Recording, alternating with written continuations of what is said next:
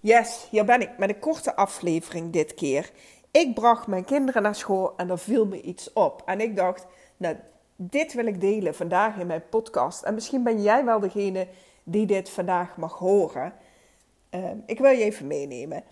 Ik uh, loop samen met mijn kinderen rond tien over acht naar school. Ze moeten om half negen op school zijn, is een paar minuutjes lopen.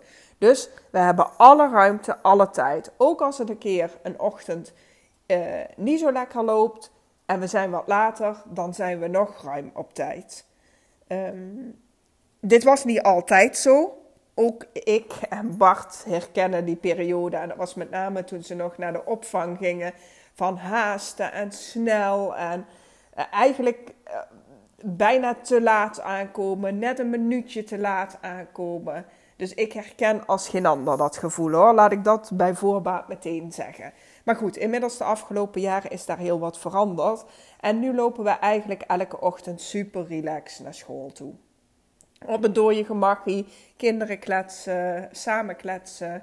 En uh, ze zijn op tijd op school. Ik heb ook voldoende, ik heb gewoon alle aandacht voor hun als we naar school toe lopen. Ik ben nog niet met andere dingen bezig. Ook mijn bedrijf. Uh, dat staat dan nog even stil. Ze hebben gewoon 100% aandacht van mij. Ik zit ook nog niet met mijn gedachten ergens anders hè, bij vandaag of wat allemaal moet. Dus ze hebben mij echt volledig voor zichzelf op het moment dat wij naar school lopen.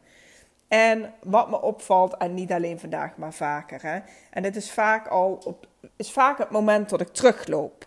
Want ik loop dus, omdat ik mijn kinderen op tijd heb weggebracht, loop ik ook eigenlijk vrij op tijd weer richting huis. En dan kom ik verschillende ouders tegen die hun kinderen nog naar school moeten brengen. Zo ook vandaag een vader.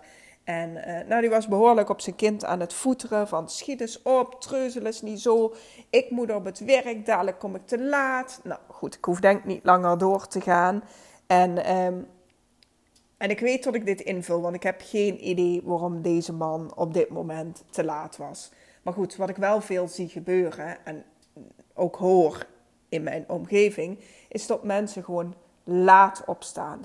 En dan wordt het één race tegen de klok. En dat doet, weet je, dat zet meteen die stressstand aan. Op die manier begin jij je dag. Op die manier beginnen jouw kinderen de dag.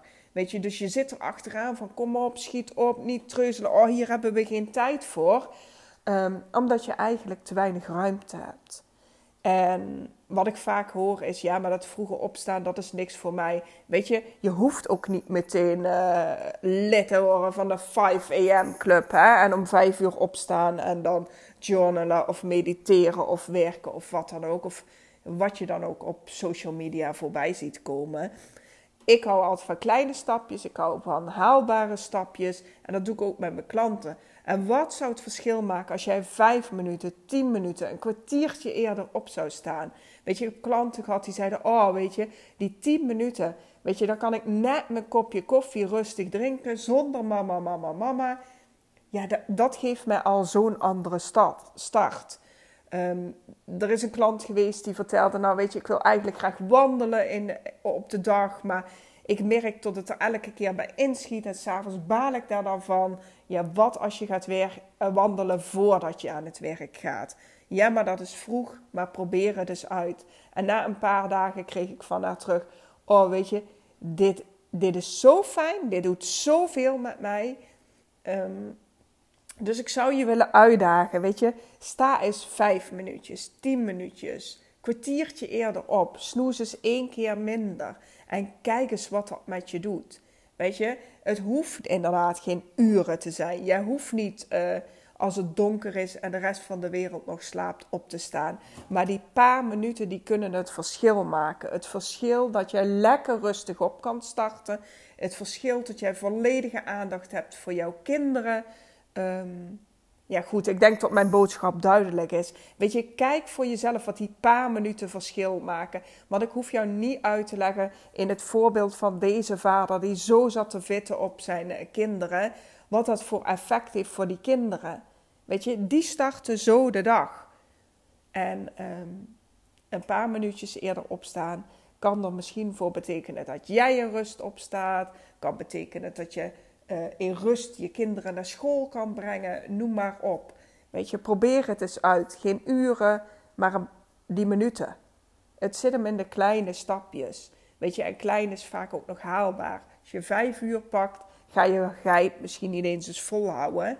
Maar als je vijf minuutjes, tien minuutjes eerder opstaat, ja, dat is nog te doen. Daar zijn volgens mij geen excuses voor. Behalve dat het lekker warm is in bed op dit moment. En dat snap ik.